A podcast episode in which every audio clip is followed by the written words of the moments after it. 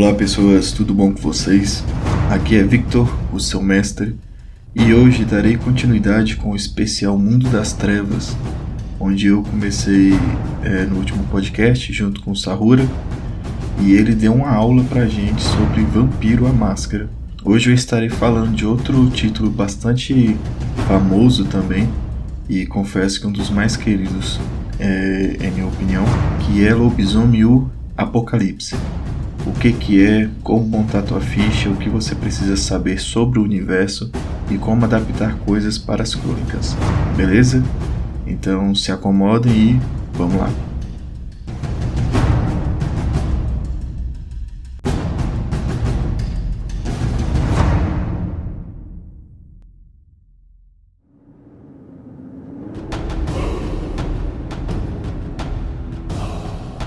E aí meus amores, tudo bom? Tudo na paz? Tudo tranquilo? Que bom!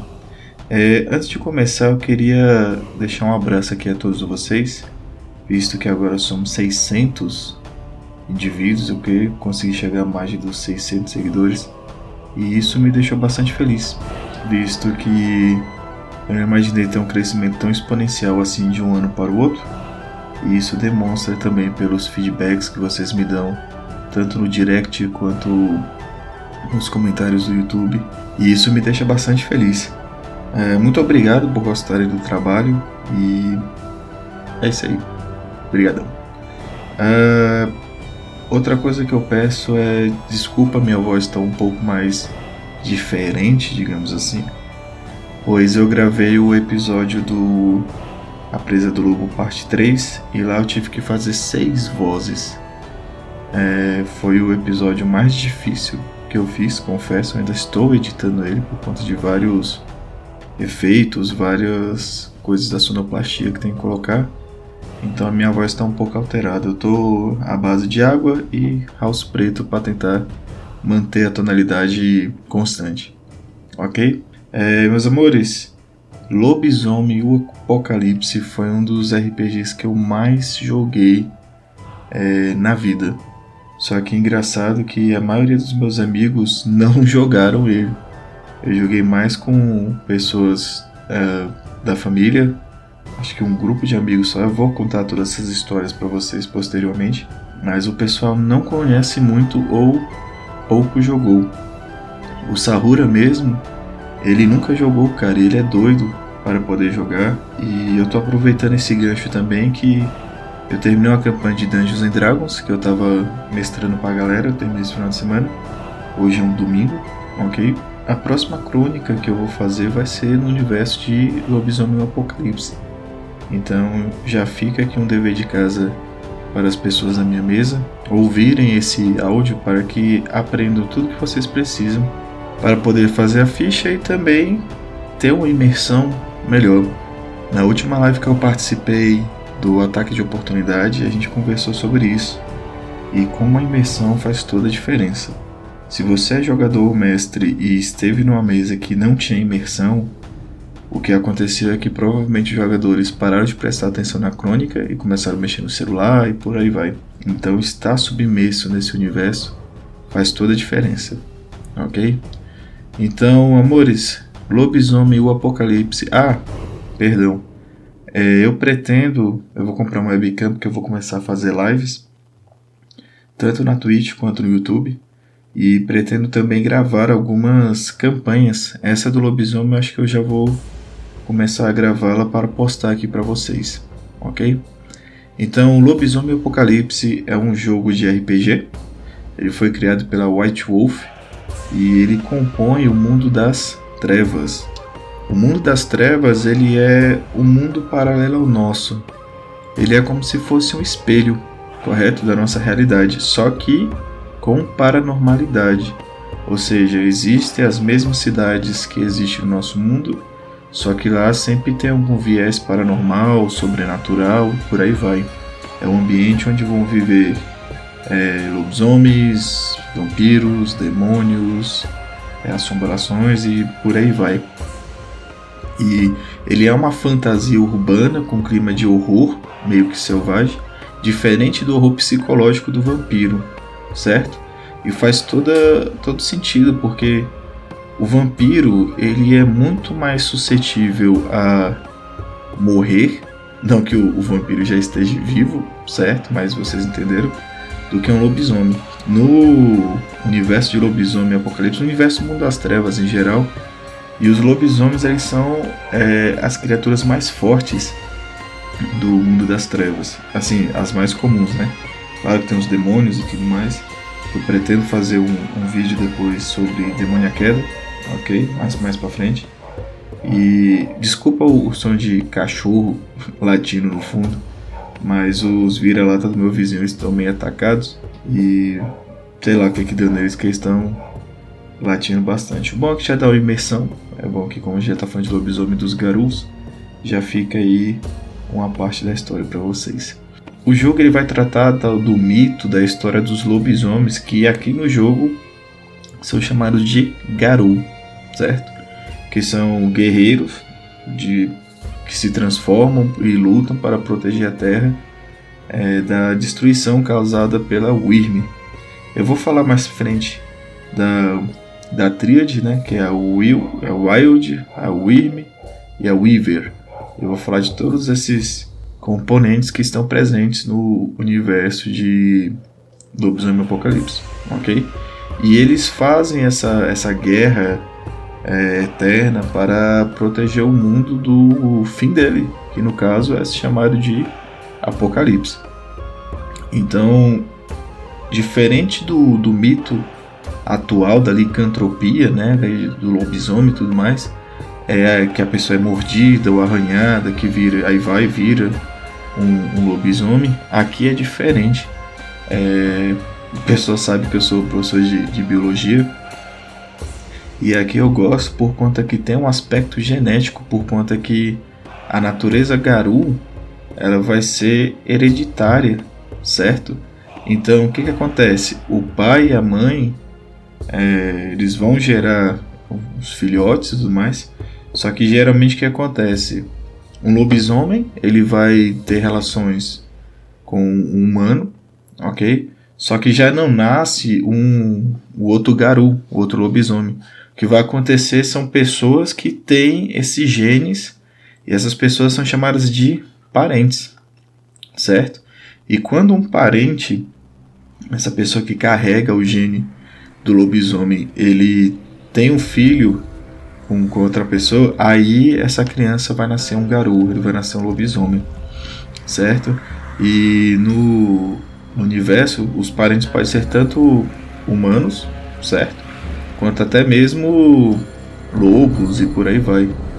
E eles vivem nessa sociedade, né, cheia de misticismo, cheio de, de rituais, por conta que tem essa pegada indígena, que eu vou focar aqui também, falar um pouco sobre isso.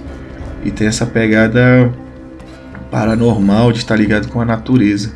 Então tem muito sobre xamanismo, druidismo e por aí vai. E eles se juntam é, em consenso para poder destruir a Wyrm e acabar com essa guerra e proteger o mundo, correto? E a história, quando você vai criar sua ficha e tudo mais, a primeira coisa que você precisa saber é como ocorreu a primeira mudança. Eu acho isso fantástico no, no jogo, que a primeira mudança geralmente acontece é quando é, o, o Garu ele assume a forma de, de Crinos pela primeira vez. Eu vou falar das formas, entendeu? Mas a forma de Crinos é a forma do lobisomenzão, aquele grandão, é, tipo do Van Helsing e tudo mais, certo? E desperta toda a sua fúria e se transforma, e geralmente acaba fazendo bagunça, certo? Porque isso ac- acontece geralmente na adolescência ou na juventude. Então ele é também um paralelo de se conversar sobre as mudanças da adolescência, principalmente dos meninos que ficam mais agressivos por conta da testosterona e todo o contexto social, correto? E a primeira mudança dos Garus, é, ela causa essa, essa transformação, né? E a maioria deles não sabe que é um Garu, ok? Às vezes os pais, que são parentes, eles nem sabem que são parentes, que tem um gene ali do, dos Garus, e eles têm o filho, o filho se transforma e acaba que não sabe o que está acontecendo, ok? É, aí tu me pergunta, porra, Vitor, e como é que faz então? Por que que não tem uma caça às bruxas como tem no, no Vampiro à Máscara e tudo mais? Por que que não é mais difundida essa parada do, do lobisomem e tudo mais? É porque os Garus são protegidos por uma coisa chamada delírio. O delírio, ele é uma situação, certo? Que leva os humanos a racionalizar ou esquecer que viu um lobisomem, que viu o Garu, ok? É... Eu vou falar já já sobre isso, eu quero só fechar esse aspecto aqui do... da primeira transformação e começar a falar do delírio, ok? É... Então a primeira mudança geralmente ocorre que o filhote ele não sabe que é um, um Garu, ele tem essa mudança e geralmente aparece um Garu mais velho, um Garu mais sábio, que ele não conhece, para conversar com ele. Tipo, o moleque foi lá, sofreu, tá saindo, por exemplo, uma situação que ocorreu na mesa. É, o moleque aí foi numa festa, certo? Na hora que ele tava saindo, ele encontrou com o pessoal do colégio, que fazia bullying com ele, ele ficou pistola, se transformou em lobisomem, soltando toda aquela fúria dentro dele, e acabou matando esses jovens, entendeu? E chegou um garu, um cara que ele nunca tinha visto, falou, olha, cara, é assim mesmo, calma, você é um lobisomem, eu tô aqui pra te ajudar. Então eles têm muito essa ideia de, de irmandade. Aqui eu vejo mais uma situação de irmandade, uma situação mais de família, de um querer cuidar do outro, um tá ali pra ensinar os passos, entendeu? E essa parte no, no lobisomem é muito massa, porque faz com que os jogadores sejam mais unidos também, tranquilo? E como eu havia falado sobre o, o, o delírio, ele é uma situação que ocorreu há muito tempo. Na história do jogo, eles relatam uma situação chamada de Imperium, que foi a, a caçada dos Garus aos seres humanos. Diz que foi há mais ou menos mil anos antes do aparecimento das primeiras civilizações, que foi uma seleção artificial. Como assim? Os, os Garus, eles caçaram os humanos mais fracos e inúteis, certo? Para fazer um fortalecimento da espécie assim, humana, para poder ter mais, ter garus mais fortes e, e por aí vai. E ocorre que depois disso ficou meio que na memória genética dos seres humanos essa história do Imperium, certo? Então quando o ser humano vê um, um garu, ele acaba tendo o delírio, que é essa situação de relembrar, é, os, os ancestrais meio que relembrarem toda essa situação, e ele acaba entrando no transe ou fugindo, entendeu? E quando ocorre depois é, que ele fugiu e tudo mais, por conta desse terror e tudo mais, ele ou perde a memória, certo? Ou então ele é, não consegue racionalizar, não sabe o que aconteceu. E a maioria da humanidade, ela ocorre essa situação, quando vê um, um garu na forma de Crinos, né, que é aquela forma do ápice lobisomem mesmo, do apex predador. E poucos deles são que vão ter é, uma curiosidade de saber o que aconteceu, ou até mesmo não sofrer é, esse delírio, certo? Geralmente isso é representado no jogo pelos pontos de nível de força de vontade. Então... O mais importante, cara, é que o, a pessoa, quando vê um lobisomem na forma de Crinos, ela tende a esquecer ou não res, racionalizar o que é aquilo, certo? O que faz com que tenha uma descrença sobre a existência dos lobisomens e dos garus na sociedade. E já pegando um gancho com as formas dos garus, dos lobisomens, elas vão ter cinco formas, certo? Que é Hominídeo, Glabro, Crinos, Ispo e Lupino. Eu vou falar cada um deles aqui. É... Tem essas cinco formas, mas geralmente as pessoas tendem a ter as três principais, ou conhecer apenas as três principais, que é Hominídeo, Crinos e Lupino. Okay? A hominídea, como se pode ver pelo próprio nome, é a forma de ser humano. Você é cem por cento humano. É a forma que o, o lobisomem, o garu, ele está no formato humano cem por cento, certo? Uma pessoa comum. A forma Glabro, que era de umas... Engraçado que eu jogar, eu já joguei muito lobisomem, mas eu sempre gostava das formas intermediárias, que era o Glabro e o Ispo, correto? É, o Glabro ele é setenta e cinco por cento humano, vinte e cinco por cento lobo. Então é uma pessoa, só que alta, forte, peluda, entendeu? É, com, com dentes e, e é, garras afiadas e tudo mais. Ele lembra muito assim a situação como se fosse do Wolverine, ok? É, ele ganha um bônus a mais em, em destreza e outras coisas. Cada transformação tem, tem os seus bônus, certo? É, eu gostava bastante do Glabro, principalmente quando ele está em, em, em batalha contra outros humanos, por conta que aí ficava com esse bônus aí de destreza para usar arma de fogo. Aí nós temos a forma de Crinos, que é o, o Homem-Lobo, né? A encarnação da fúria. Que é aquele lobisomizão mesmo, com cauda, presa, garra, é, gigante, né? Até que ele tem mais ou menos duzentos por cento de aumento de massa corporal. E a capacidade re- regenerativa dele, cara, é gigantesca. Não é tão que assim, os lobisomens, para você abater um, cara, é muito difícil. Porque além dele ser um tanque de guerra, o bicho ainda se regenera constantemente, entendeu? Então... A forma Crinos é a forma, é o ápice do, do, do lobisomem, certo? E é ela que causa a situação chamada de delírio, que eu acabei de falar com vocês. E é como se fosse meio homem, cinquenta por cento homem, cinquenta por cento lobo. O Ispo era uma das, das formas que eu mais gostava, porque lembrava aquele lobo pré-histórico, saca? Ele é setenta e cinco por cento lobo e vinte e cinco por cento humano. Ele não é tão forte quanto o Crinos, mas ele é um lobo maiorzão, mais fortão, saca? Com presas maiores e garras maiores. É tipo aquele lobo mesmo do, da, da pré-história que é, a gente consegue ver em filmes. E eu gostava dessa, dessa transformação quando, por exemplo, sei lá, estava numa floresta, alguma coisa, e tinha caçadores, que tem muito disso. Você combate caçadores e tal. E eu me transformava nesse, no Ispo pra dar um medo a mais pros bichos, pros bichos, no caso, as pessoas. E eu corria... Era muito massa, é muito massa.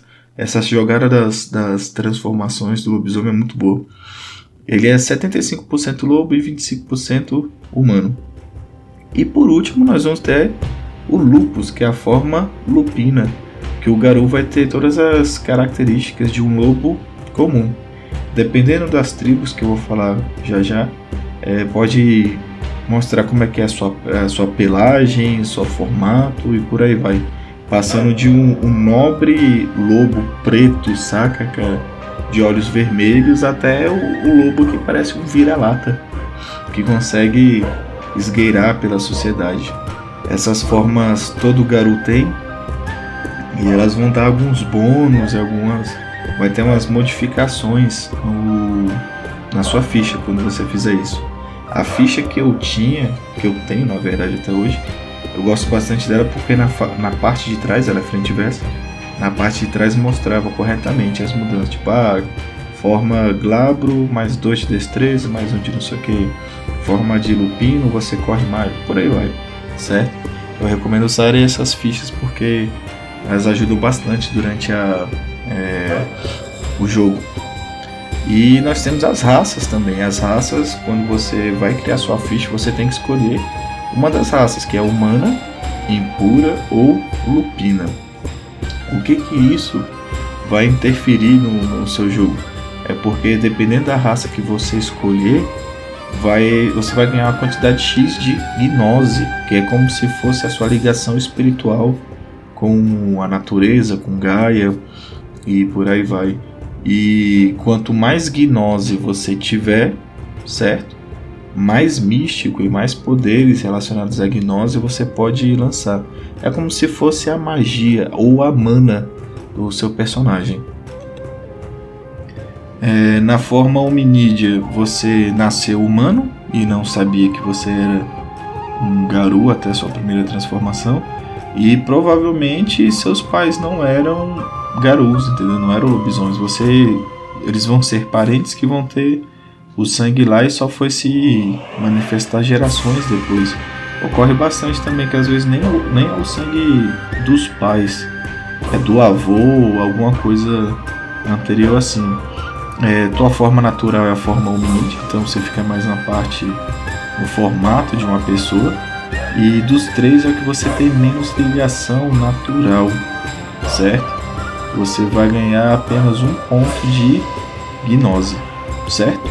Então você vai ter menos ligação natural, você vai, é, se você tiver um personagem relacionado a magia, ou rituais, ou essas coisas, você vai ser o que tem menos pontos.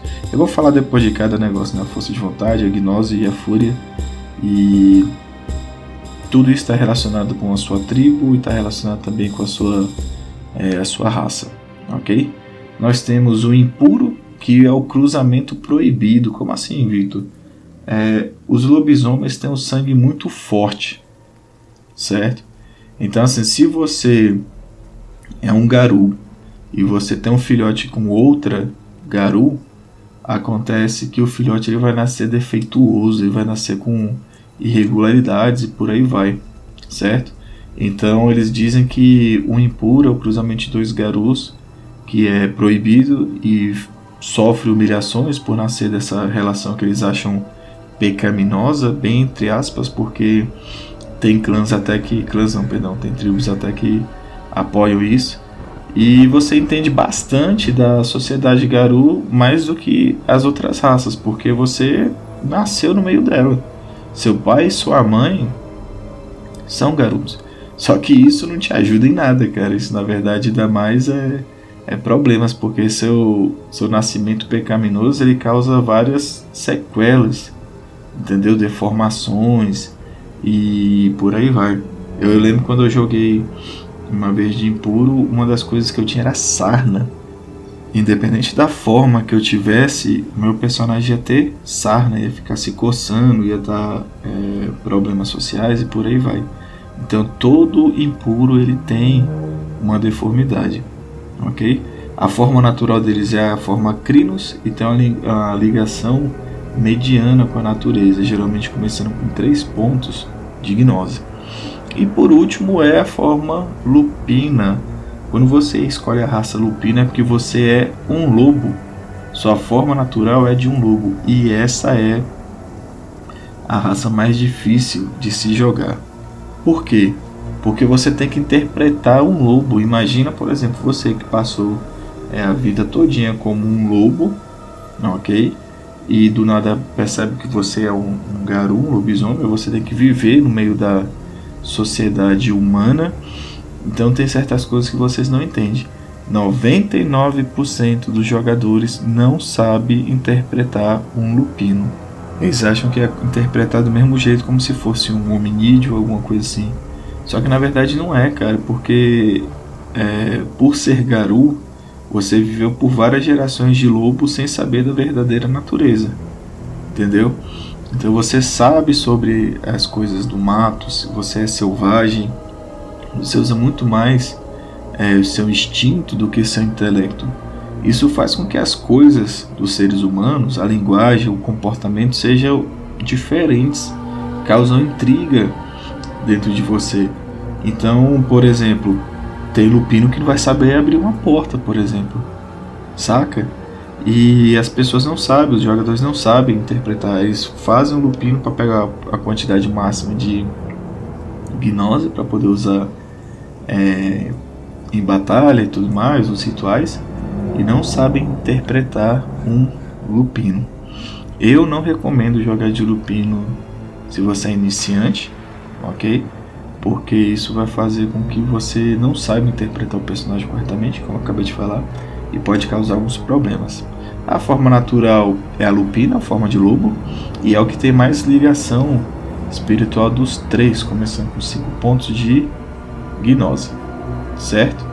É, alguns detalhes em relação às formas, né? Porque dependendo da forma que tiver vai ter alterações. Por exemplo, os lobisomens hominídeos, quando estão na forma de crinos, se eles forem derrotados ou ficar sem fúria, eles voltam para a forma hominídeo.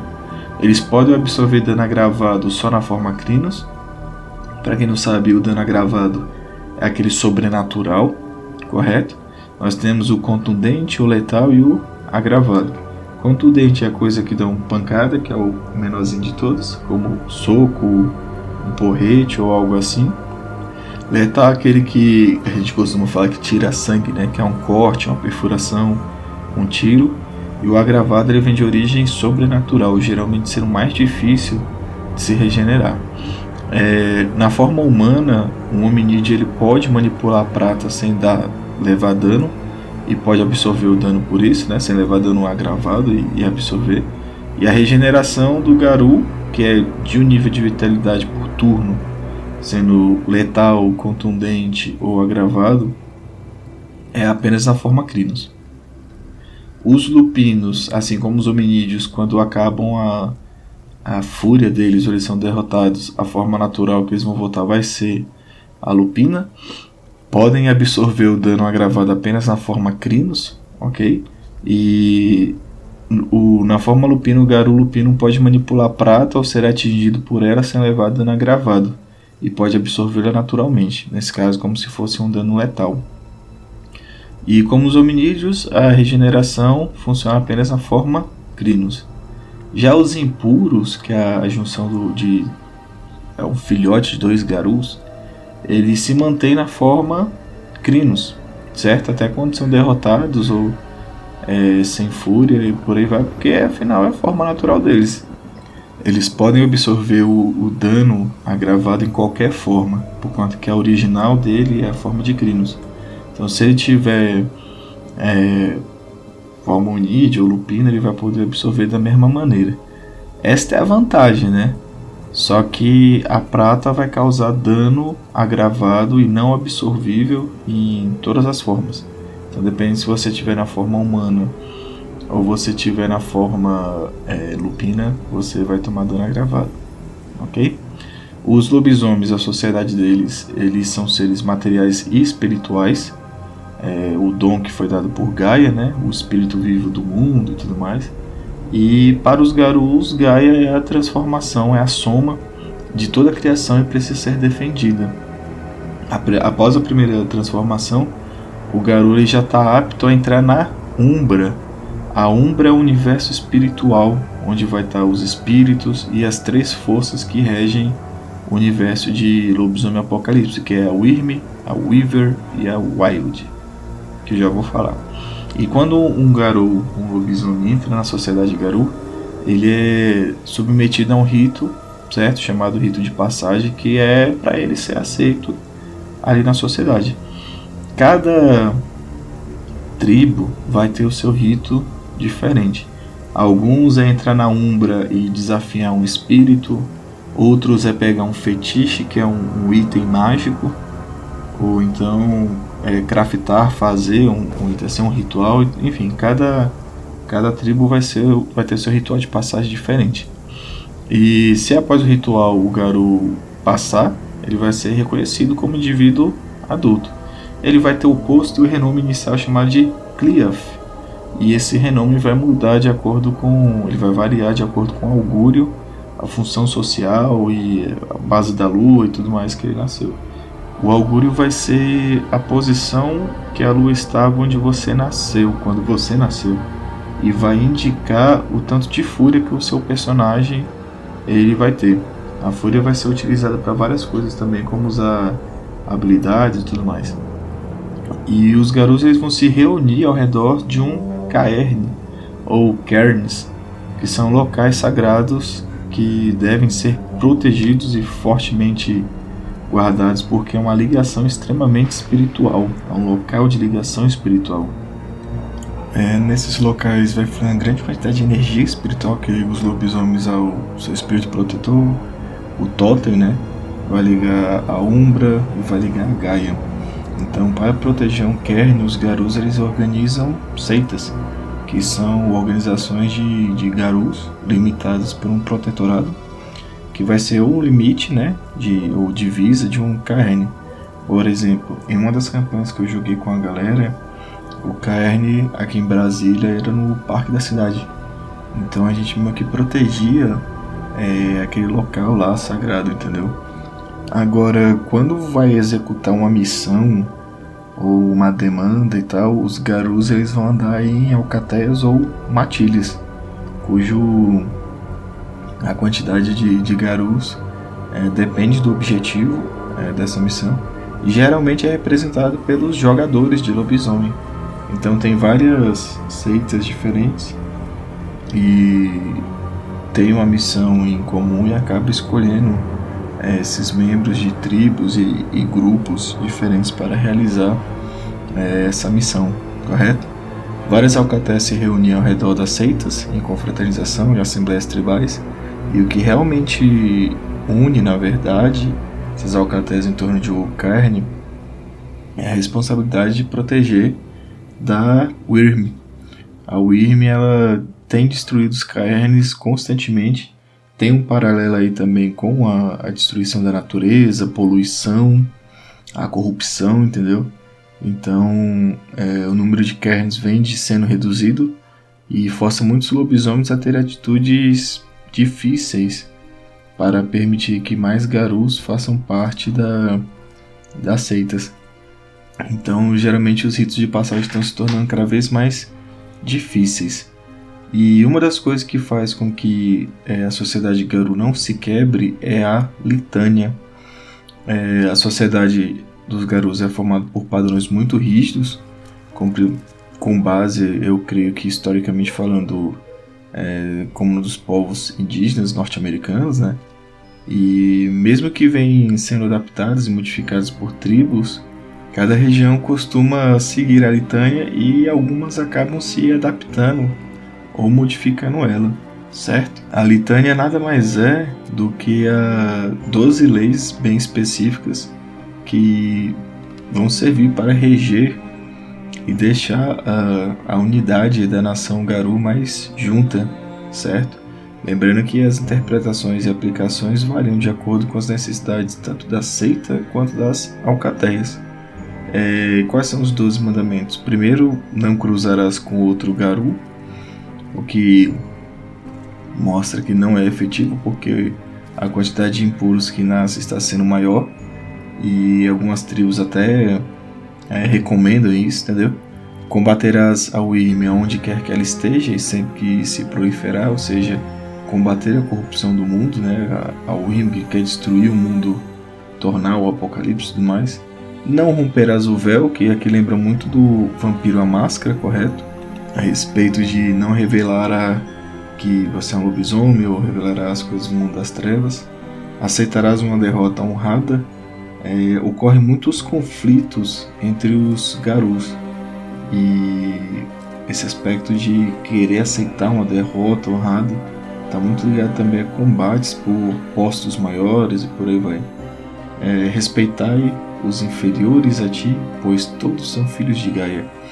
Isso aqui está muito ligado aos líderes, correto? Para que eles não tirem vantagens ou é, sejam facilmente corrompidos ou tratem mal os Garus inferiores a eles. Submeter-se-ás ao Garu de posto mais elevado, mostrando certa hierarquia. Oferecerás o primeiro quinhão da matança ao de posto mais elevado, ou seja, os tributos, os, os louros, né? As conquistas que vocês tiverem, parte tem que ir para os Garus de, de posto elevado. Em tempos de paz, o líder pode ser desafiado, é, o que causa, como, lembro que eu falei a respeito da, da derrota, a respeito dos conflitos entre eles, é, então é constante nas tribos Garus, nos... É, nos grupos, nas alcateias, ocorrerem, nas seitas na verdade, ocorrerem desafios a Garus de posto mais elevado para tomar o lugar dele, correto? Não desafiarás o líder em tempo de guerra, porque isso deixaria a unidade mais fraca. Não comerás da carne humana. Esse aqui, mano, é um dos, dos mandamentos que não funciona. Porque, por exemplo, o Wendigo ou os Garras Vermelhas, eles adoram comer a carne humana. Então, esse mandamento da Litânia acaba sendo bastante quebrado, certo? Não serás um fardo para o seu povo e não farás nenhuma atitude que viole a um Caern. Então, essa é a Litânia que que faz com que a sociedade Garu consiga viver, sobreviver, digamos assim, junto com a sociedade humana. Só que lembrando que cada alcateia, cada seita acaba modificando ou adaptando a sua necessidade. É, há um tempo atrás eu falei sobre os augúrios, certo? O augúrio vai ser a fase que a lua vai se encontrar quando você nascer. E ele vai indicar várias características. Ah, Vitor, você está falando que é como signo? É, assim como o Lobisomem o Apocalipse é uma ficção, o signo também é, ok? Mas aqui no jogo ele vai indicar, por exemplo, como se fosse a sua função social, o estilo de vida, é escolhido pela a lua, né, que é o, a, é o ser divino relacionado à lua, e vai indicar também a quantidade de fúria que você vai ter. São cinco grupos, na verdade cinco augúrios: Hagabesh, Turgi, Philodox, Galiard e Ahroun. O Hagabesh, cara, ele é o, a lua do trapaceiro, o questionador, entendeu? Pois ele nasceu na lua nova. Ele tem aquela personalidade meio travessa, meio atentada, é, que pode ser muito divertido, brincalhão, engraçado, ou meio sombrio e ácido. Ele lembra muito é, as características dos ladinos, certo? Da natureza dele é pregar peças nos seus amigos, usar truques e manhas para é, vencer os inimigos. Ele não é um, um, um, um garu de muito combate físico, ele é mais da inteligência e ardilosidade, certo? Né? Então que os dons deles vão ser é, mais a furtividade, é, subterfúgio, trapaça e por aí vai. E eles começam com apenas um de fúria. E o renome dele pode ser qualquer combinação. Os Turgi, ou da lua crescente, é o vidente, o pesquisador das tradições. Eles são os garus mais espiritualistas, nascidos na fase da lua crescente, ligados de uma maneira íntima com a Umbra e os espíritos. Os Turgi são os xamãs, os curandeiros, os visionários da sociedade dos lobisomens. É, eles seguem o caminho da sabedoria, da inteligência, correto?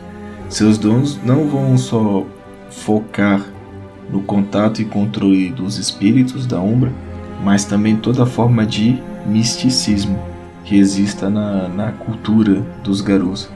E eles têm um poder de manipulação da natureza, curar ferimentos e por aí vai. É um grupo muito bom para você ter pelo menos um no, na Alcateia, para que caso tenha algum problema, algum, é, algum ferimento ou um combate muito sinistro, assim você possa salvar o seu companheiro, ok? Eles começam com três, dois, três não, perdão, dois pontos de fúria inicial e três pontos de renome em sabedoria. É, temos o Philodox, que era o que eu mais gostava de jogar, né? Que é o da minha lua, o juiz, o guardião, que são os garus mais moderados. Eles são filhos da, da meia lua e também são chamados de juízes e conselheiros. Eles defendem a conduta da moral de acordo com os dogmas da Litânia. Eles são excelentes líderes em tempos de paz e por isso são os mais honrados dos lobisomens. Sempre zelando pela ordem, sempre zelando pela boa conduta, seja da sua matilha, seja de uma seita. E os dons deles vão privilegiar a liderança, a tenacidade e controle social, assim como punir também é, os criminosos. Eles começam com três de fúria e três de renome em honra. Temos também os Galiards, que é a lua gibosa, né, que é o também chamado de dançarino da lua ou amante das tradições, que é, eles vão ser os bardos, os historiadores, os artistas da nação Garu. Eles são conhecidos pelo seu amor à Litânia, sendo o braço direito do, dos líderes, sejam um Ahroun ou um Philodox, e costumam ter diversas ocupações é, nas alcateias. E apesar da, da coragem e do ânimo de batalha, eles acabam ficando nas sombras dos Ahrouns, certo? Mas numa disputa de narrativa, de contos uivos, em assembleias, com certeza eles eles são os mais é, privilegiados e aptos a isso. E os dons iniciais deles, né, eles é o dom da comunicação, o dom da arte e, salvo engano, inspiração. Eles vão ter quatro pontos de fúria, começam com dois de glória e um de sabedoria. E o último, que geralmente é que o pessoal pega, né, é o Ahroun, que é o da lua cheia, o guerreiro, o protetor das tradições. O Ahroun são os lobisomens nascidos na lua cheia e que melhor representa a natureza do Garu, né? Por conta disso, eles são heróis das lendas, guerreiros destemidos, líderes em tempo de guerra, como o do, do Apocalipse. E a maioria das Alcateias possui os Ahrouns como os líderes, enquanto as seitas e os Caerns, eles preferem mais o, o Philodox, que é mais moderado. É, os dons deles privilegiam, óbvio, o combate, a resistência e a liderança. Eles têm cinco pontos de fúria inicial. É, o, o augúrio que mais tem fúria é aqueles seres mais furiosos. E eles começam com o renome dois em glória e um em honra. Agora, falando das tribos, é, a tribo é a representação de como que vai ser o seu personagem, é como se fosse a classe, digamos assim. O que no caso no Vampiro, Lobi, o Vampiro Lobisomem, perdão, Vampiro à Máscara são os clãs, aqui vão ser as tribos. Lembrando que os lobisomens são seres sociáveis, assim como lobos e, e seres humanos. É, então eles se organizam em tribos. Ao todo são treze, sendo que no passado existiam mais, só que acabaram, é, historicamente falando, acabaram sendo extintas, né, do... É, do universo de, de Lobisomem o Apocalipse.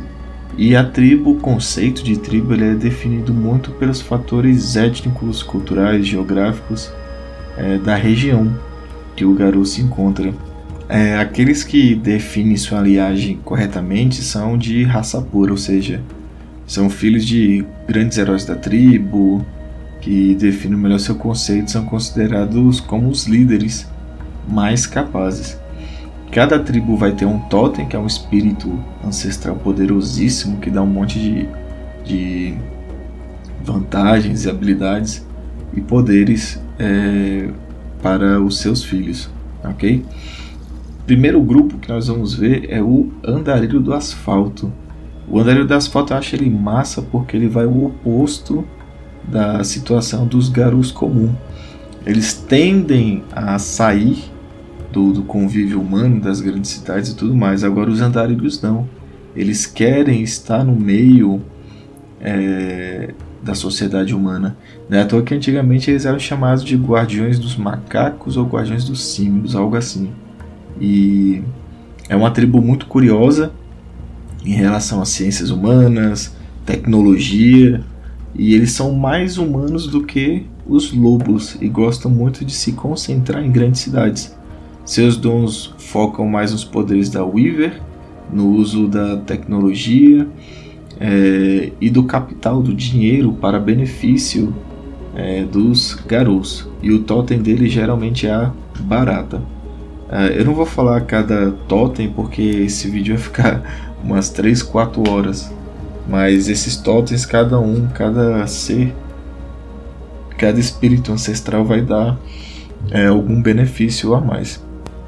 Depois nós vamos ter os Crias de Fenris. Cara, como eu amo Cria de Fenris, mano. O Cria de Fenris, velho, é os bichos porradeiro cabuloso. Se tu quer fazer... É, todo mundo que já jogou quis fazer um porradeiro, sempre fez um Ahroun Cria de Fenris, entendeu?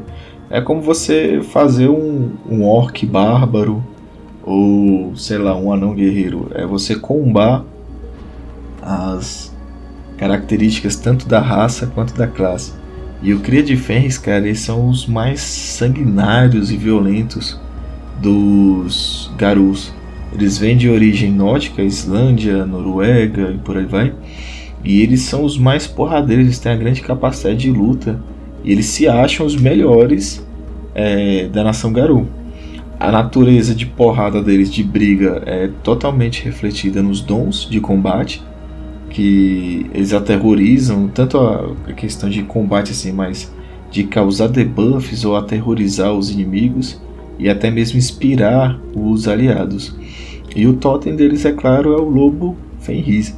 É, muitos líderes de, da tribo ou da matilha ou do totem geralmente são é, crias de Fenris Ahroun, certo? Temos os Fianas, que são os mais bagunceiros, digamos assim, e está muito ligado à cultura, à arte, à história, né? Então, que são os contadores de histórias da nação Garu. Eles têm o sangue celta, eles são fortes em batalha, mas a sua natureza é extremamente apaixonada, cara. Eles são muito passionais, certo? Então, é, isso acaba dando alguns problemas também, como por exemplo a criação de impuro. Não é muito difícil de encontrar algum Fiana que se apaixonou por outra Garu e eles acabaram tendo um filhote impuro. Os dons deles são bem diversos, eles, boa parte de vocês acham que na comunicação, na trapaça e na arte. E o totem deles é o cervo. Temos os filhos de Gaia, que de todas as tribos é a mais tranquila, mais moderada. Eles prezam pela paz e se consideram os protetores da humanidade, defenderam a cultura, defenderam a paz e tentar manter é, esse conflito com os humanos mais pífio, mais baixo possível, até mesmo o apocalipse. Seus dons têm muito aspecto tribal, focado em cura é, e outras formas de combate que não sejam letal, além do controle social. E o totem deles é o unicórnio. Os Fúrias Negras, cara, cara, as Fúrias Negras é, como é que eu posso dizer, woman power, entendeu, cara? Porque majoritariamente é, são mulheres. As Fúrias Negras datam desde a da Grécia Antiga, são defensoras da Wild, veneram a, a mudança, né, o potencial de mudança constante, dando posses nos lugares mais selvagens da Terra. A influência humana e a guerra, particularmente, que essa tribo encara todo santo dia contra o machismo e a misoginia, é, as tornaram também defensoras dos direitos das mulheres. E os únicos machos das tribos são os impuros. Lembra que eu falei da, do quesito de alguns... É, algumas tribos deixarem ter os impuros e tudo mais?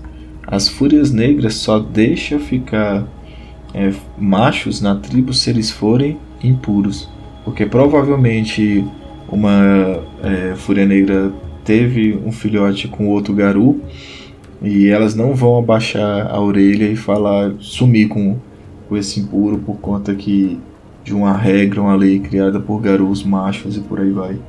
Então elas são muito mais conceituais em defesa dessa luta pelos direitos das mulheres, tanto humanas quanto as Garus. E os dons refletem a conexão com a Wild, é, mudando desde combate até forma de, de cura e também a purificação ritual. E o totem delas, se eu me engano, é o Pégaso. Posso estar errado, mas é o Pégaso, certo? Os Garras Vermelhas, cara, que são praticamente lupinos, não tem hominídeos ou, ou é, impuros, é muito difícil ter. E os Garras Vermelhas são considerados os mais selvagens. Eles são bastante temidos por conta que eles não têm a lógica humana. Eles só têm instinto e fúria, principalmente contra a humanidade, a quem eles desprezam, cara, fortemente. Eles vivem no meio do mato, zelando pelos lobos que encontram, sejam parentes lupinos ou não, e odeiam tantos humanos que não existem hominídeos na, nas suas, na, sua, na sua convivência.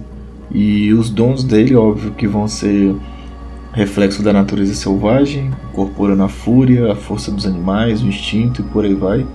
E eles têm esse negócio de querer tomar o que é seu por direito, de querer tomar é, um local, uma posse, entendeu? Um habitat, tudo para o que eles quiserem. E o totem deles é o grifo. é muito difícil um jogador saber interpretar um Garra Vermelha, certo? Porque, como disse, eles são todos lupinos, eles têm esse negócio de raiva, e eles só vão adentrar no Alcateia, num grupo, se for, é claro, para matar, ou tomar, ou destruir a humanidade. Então eu não recomendo para jogadores iniciais, certo?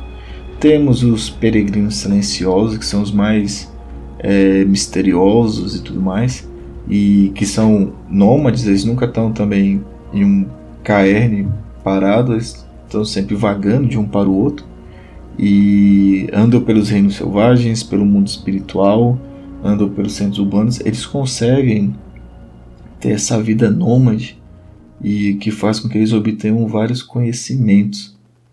Eles são derivados do Egito, mas foram é, amaldiçoados. A maldição deles fez com que eles não tivessem uma terra natal, um descanso numa terra natal, e eles também não podem ter contato com seus espíritos ancestrais, além de, claro, vários deles serem assombrados por fantasmas. Por causa disso, viajar é a sua única existência, a sua única função em estar vivo, ok? E poucos conhecem os segredos dos mortais e dos espíritos como eles. Eles são muito lacônicos e pouco se sabe sobre eles. Dificilmente você vai ter um jogador peregrino silencioso, por conta que ele tem que ser um jogador que ele sabe bastante do universo, até para poder interpretar direitinho também.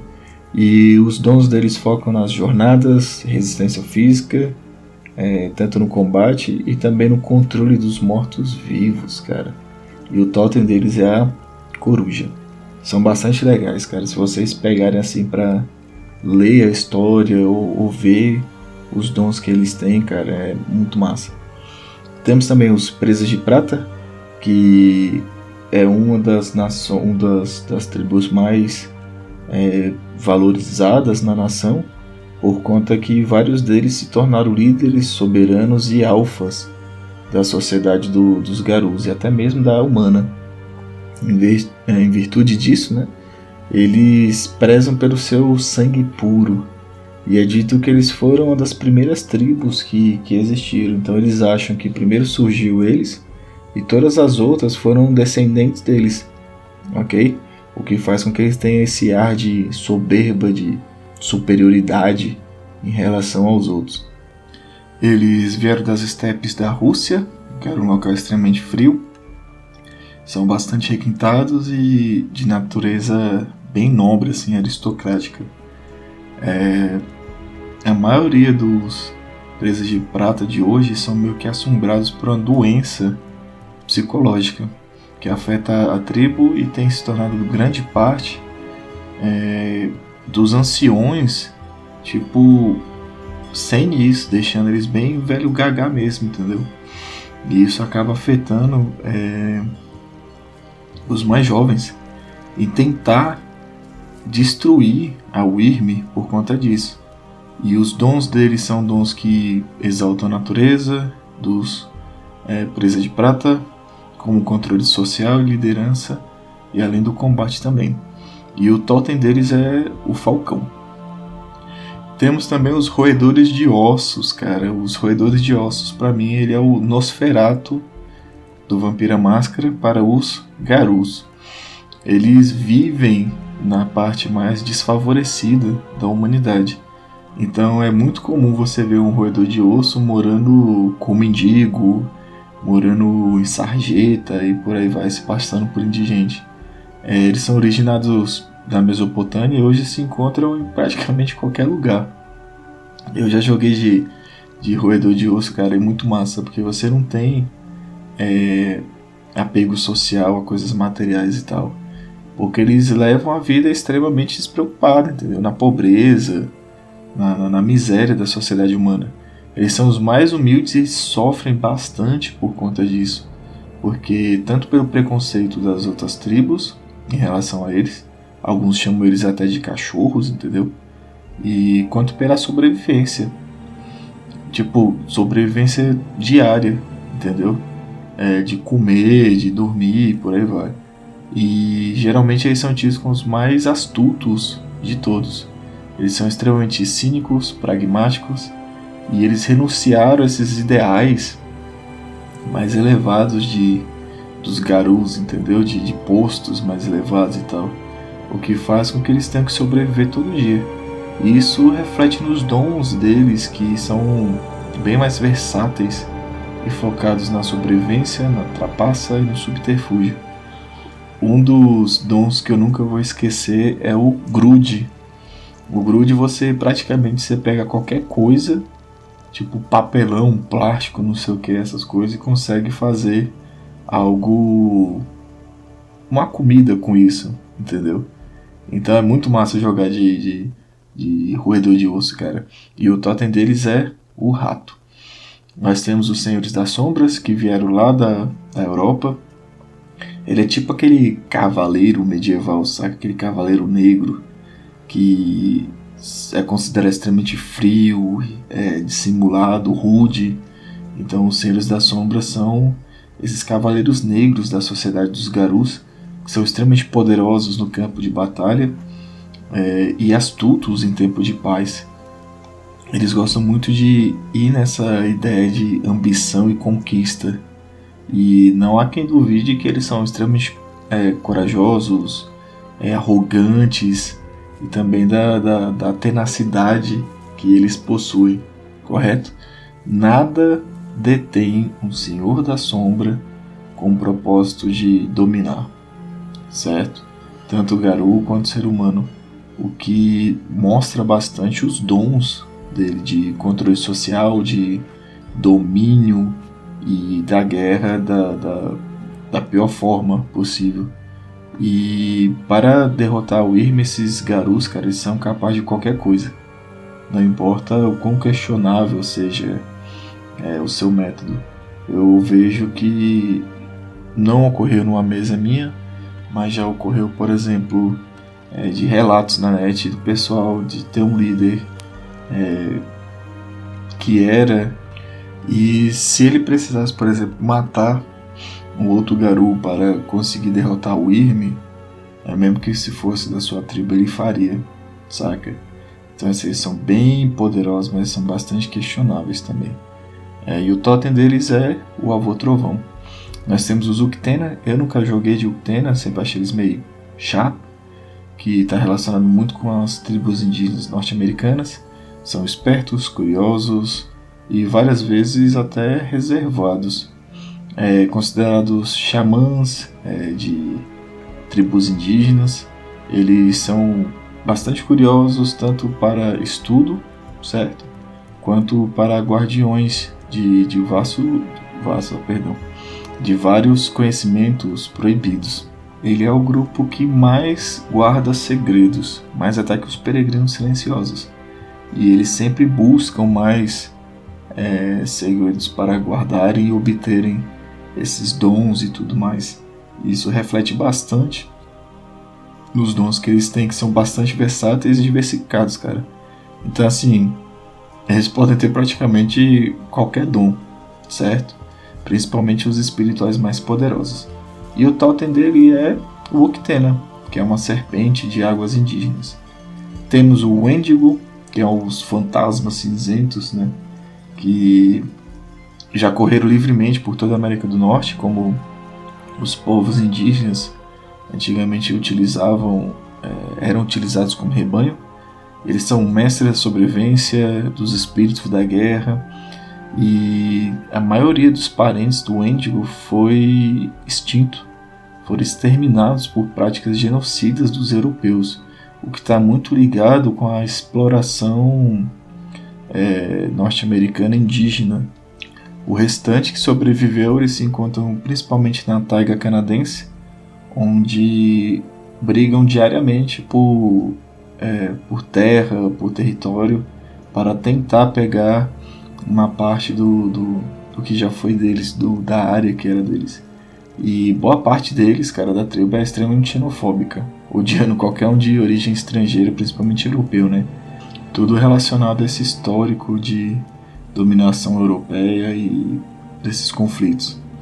É, os dons dele estão ligados intimamente com o inverno, cujo poder gélido se reflete na sua forma de combate, maldições e até congelamentos. E o totem deles é o Wendigo, que é o espírito canibal do inverno. Existem outras tribos aqui, só que eu não vou entrar muito nelas, porque são tribos que não são jogáveis, certo? Ou então você precisa de um complemento para esse tal.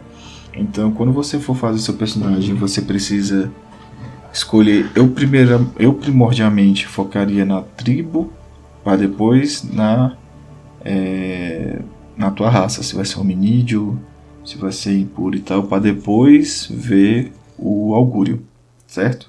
Que aí você consegue montar um personagem muito bacana de acordo com a sua funcionalidade na tua mesa de R P G. E eu recomendo também uma coisa que eu fazia com a galera, que era ser aleatório, saca? Você joga aleatório é, a raça, quanto a tribo, quanto ao augúrio, e vai no que der. É legal, porque a diversidade também gera momentos muito massa, assim, saca? E é bom quando você joga com as coisas não sendo é, ao seu favor, beleza? É, a respeito ainda da sociedade, nós temos a hierarquia, como eu falei, né? Que é baseado no, no renome, que nós vamos ter honra, glória e sabedoria. Na ficha tem a parte de baixo e a parte de cima, aí salvo engano é, a de cima é uma bolinha, de baixo é um quadrado, ou as duas são bolinhas. Quando você vai fazendo coisas muito é, interessantes ou muito fodásticas, assim, vai aumentando essas coisas, esses aspectos, tanto da honra, glória e sabedoria. Quando você chega a dez, você ganha, que é o temporário, né? Você chega ao permanente, ou seja, se você, por exemplo, foi lá e entrou na Umbra e desceu o cacete lá em, em vários espíritos malignos ou da, da Wyrm e tal, e voltou vivo, ou você resgatou um amigo sequestrado pela Wyrm e tal, você vai ganhar uma quantidade X de glória, certo? Quando esses números chegarem a dez, você ganha um permanente. E quando você ganha um ponto permanente, você pode aumentar de, de posto. Aumentando de posto, cara, você vai poder ter mais dons, mais fortes, né? Obviamente. Quanto mais prestígio também, certo? Lembrando que cada é, augúrio, ele vai determinar o tanto que você precisa para poder passar é, de posto, beleza? O posto mais baixo é o Cliath, que é o posto um, né? Que geralmente era aquele Garu que... fez o rito de passagem e geralmente é o posto inicial dos jogadores. Depois nós vamos ter o Foster, que é o posto dois, que é o posto mais comum, apesar de não ser tão numeroso quanto o Cliff, que ocupa posições de pequenos cargos nas seitas, e geralmente são vigias do, do Caern. Depois nós temos o Adrian, que é o posto três, que é o mais respeitado, que aí já é como se fosse o pupilo dos mentores, onde vão aprender os, os dons mais fortes. Geralmente ocupou cargos de média importância em uma seita. É, e nesse ponto, cara, um lobisomem já possui fama por toda a nação Garu. Então, se você chegou num, num posto três, um Adrian, é, o cara lá... Você tá jogando, por exemplo, no Brasil. O cara lá da América do Norte, ele vai saber quem é você, certo? O Afro, que é o, o Atro, depende do jeito que você falar, são os mentores, que geralmente são os mais velhos e respeitados. E ocupam vários lugares na seita, como é, líderes na falta de um ancião, sendo um, um posto de prestígio, sendo mais conhecido que os Adrian, certo? E por último nós vamos ter o ancião, que é o posto cinco, que é o mais respeitado e poderoso do, dos lobisomens. Eles conhecem dons capazes de transformar o mundo, entendeu? São mais sábios é, de todos, assim, que eles são tão sábios que às vezes eles têm medo de usar esses dons inadequadamente. Eles são os representantes tribais das grandes conclaves da nação Garu e líderes das respectivas seitas. Tem depois o posto lendário e tal, só que é, não, não utilizamos, ele não é jogável, saca? Ele só vem em complementos. E uma coisa que eu esqueci de falar aqui, que eu acabei de lembrar, foi da Umbra. a Umbra, ele é um mundo oposto, é um mundo espiritual, certo? E está intimamente ligado é, com os Garus, por conta que para eles todo o espaço que os rodeia, certo? O mundo e o, o, o mundo físico e a Umbra, que é denominado Telúria, eles são divididos por uma barreira chamada como película. E os lobisomens conseguem romper essa película, romper esse véu, certo? E é massa porque no, no livro ele diz que quando você rompe a película, uma das maneiras de você romper é olhar para uma, uma superfície, né, espelhada assim, que você consegue ver a sua imagem como uma poça d'água, alguma coisa assim. É como se você mergulhasse em uma piscina e saísse em outro mundo. Quem está mais ou menos ligado no que eu estou falando consegue entender que é como se fosse o Upside Down do Stranger Things, correto? E a Umbra é o lado de vários espíritos de, e da origem mística de todos os contos sobrenaturais e as coisas sobrenaturais do mundo físico. E ela vai refletir o que a Terra deve ser, certo? Do jeito que é no jeito físico, no mundo físico, ele vai ser no mundo é, espiritual da Umbra. E as leis do mundo físico nem sempre se aplicam ao mundo espiritual, sendo que essa, sendo que essa se divide em três partes: a penumbra, ou sombra da Terra; a Umbra rasa, o que é a, a selva dos, dos espíritos, onde tem mais os espíritos. Eu já vaguei muito com o personagem lá para pe- poder pegar conselhos e até dons. E a Umbra mais profunda, certo? Que também é chamada de Axis Mundi. É, a Axis Mundi, é, ou a Árvore do Mundo, é a representação da Umbra profunda, que também é usada para ilustrar a Umbra como um todo. Segundo a lenda, baseada no, nos, nos conceitos xamanistas e tal, seria a árvore que sustenta a Terra, estaria nas costas de uma tartaruga, saca? E é aí que seria é, o lar da tríade, a Wyrm, a Weaver e a Wild, certo?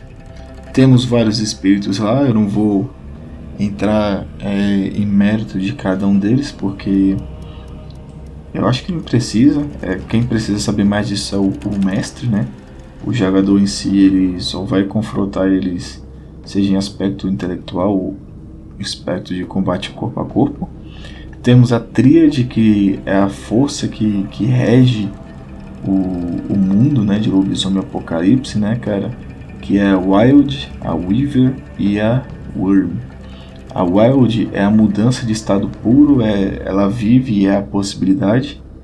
Todos os seres têm uma ponta da Wild, certo? Sendo que todos os seres vivos mudam, desejando ou não, e ela é vista por o, pelos Garus como se fosse uma água que flui pela árvore e vai alimentando os seus galhos.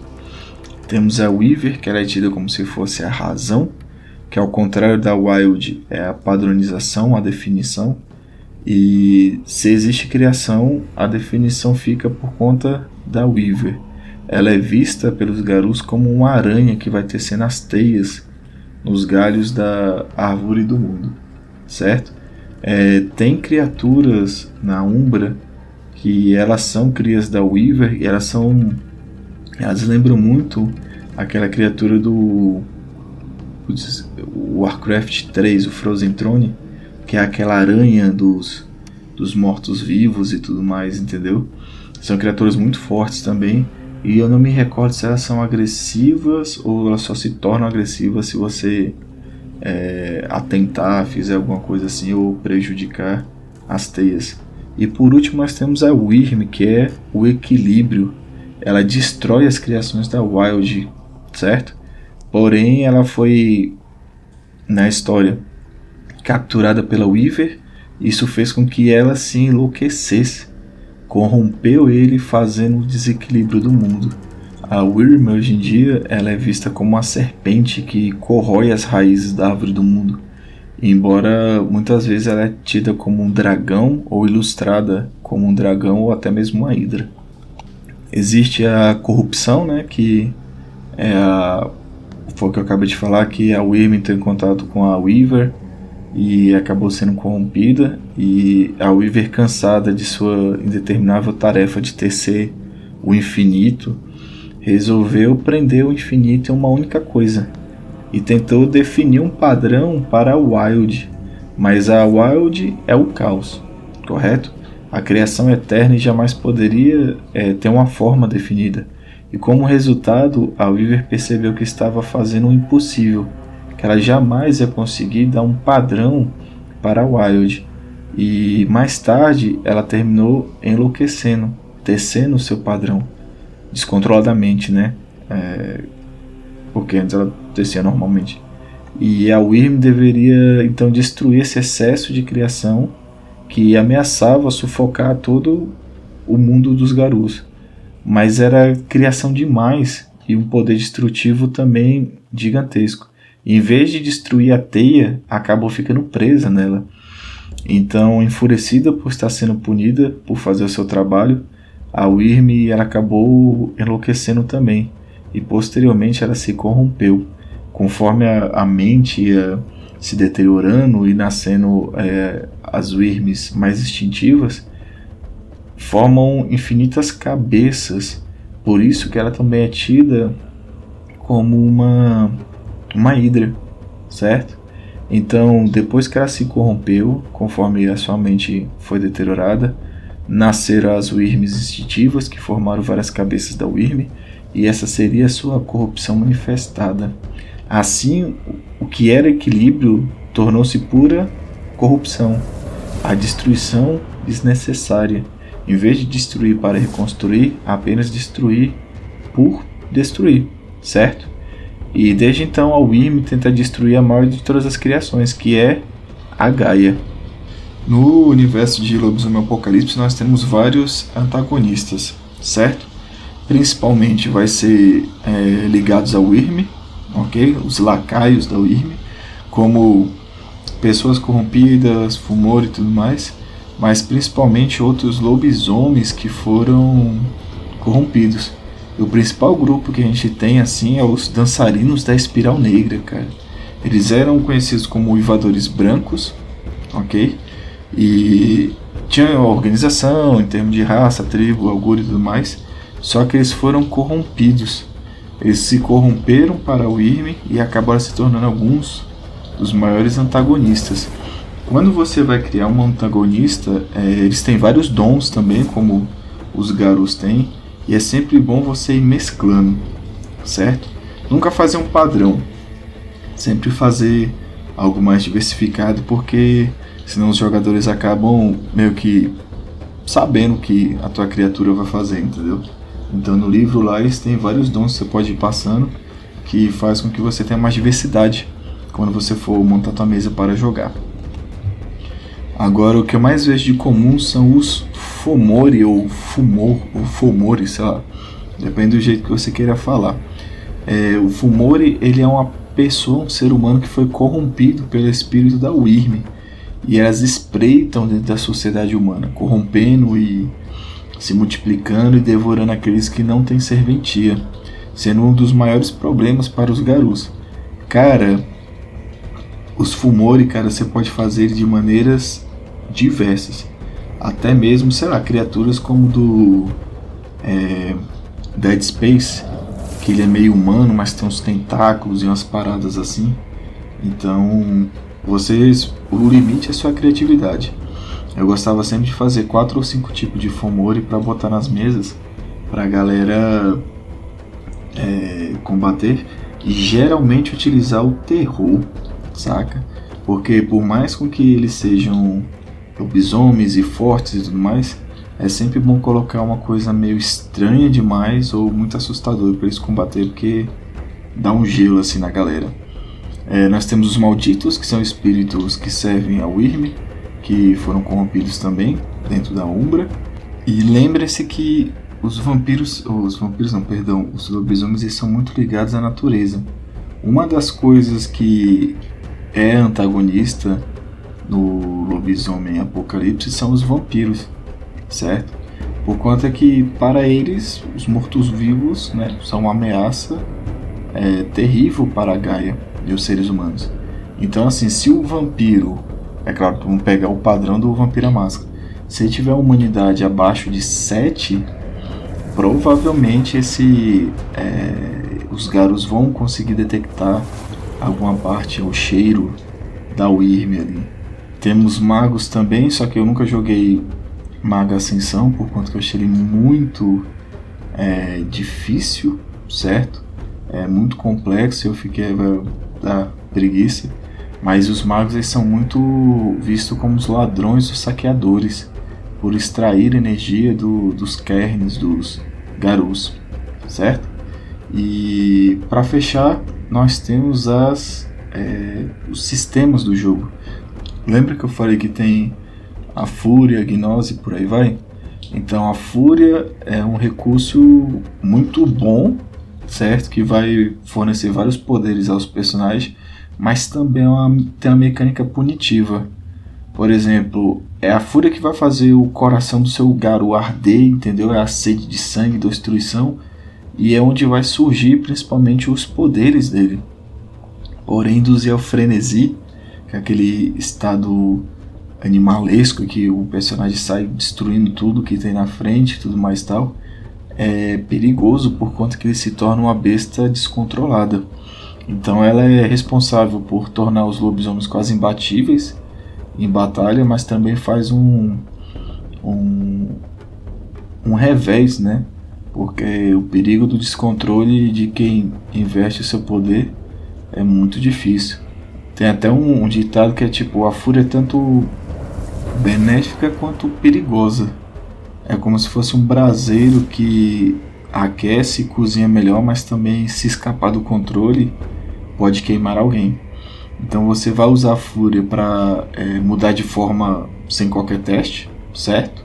É, vários dons utilizam pontos de fúria. Ele vai dar também é, ações extras. Ignora a penalidade de, de ferimentos por um turno. Recupera-se de, de atordoamento e... tem mais alguma que eu estou esquecendo. Ah, é quando você está em combate e você está no nível acima, já levou muita pancada, está lascado e tal, e você já está no nível acima de incapacitado, você pode usar fúria para continuar é, incapacitado, é, incapacitado, perdão, continuar em combate, certo? É, o lobisomem pode ter até dez pontos de fúria, dividido entre permanente e temporário, sendo que os iniciais são definidos pelo Augúrio, certo?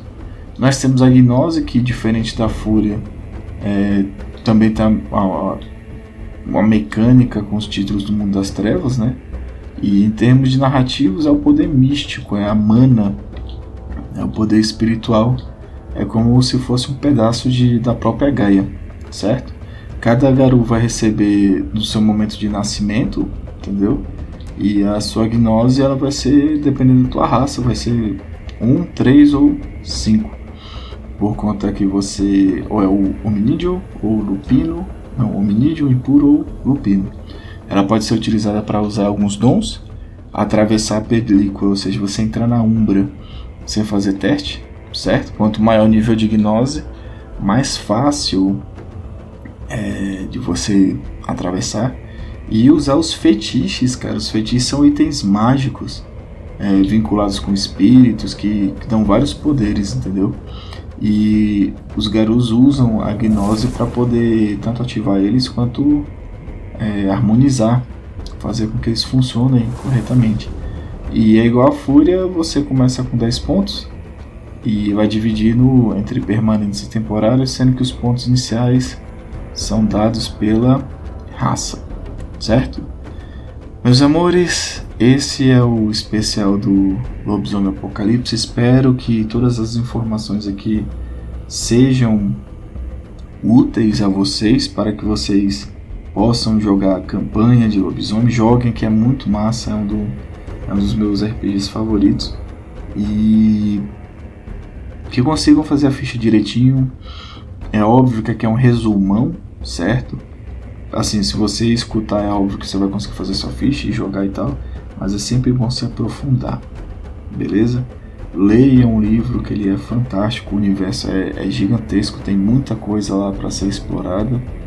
E Lobisomem é muito da hora, cara. Pra mim, da White Wolf, eu, eu gosto mais de Lobisomem do que de Vampiro à Máscara, pra vocês terem ideia.